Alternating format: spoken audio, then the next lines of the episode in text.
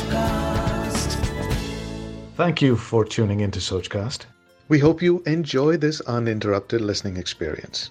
But before that, please do listen to these messages that come from those that support your favorite show. This is SK Radio. खाने खास with Sanjeev Kapoor citrus ice cream citrus ice cream बनाने के लिए हमें चाहिए 750 ml vanilla ice cream आधा cup दही का चक्का एक चौथाई छोटा चम्मच घिसी हुई नींबू की छाल दो बड़े चम्मच लेमन स्क्वाश एक छोटा चम्मच नींबू का रस और खाने का पीला रंग। सिट्रस आइसक्रीम बनाने के लिए चक्का और नींबू की छाल को साथ में ब्लेंड कर लें। This Sochcast Tune in for more with Sochcast app from the Google Play Store इसमें डालें लेमन स्क्वाश नींबू का रस और वेनिला आइसक्रीम और एक बार फिर से ब्लेंड करें।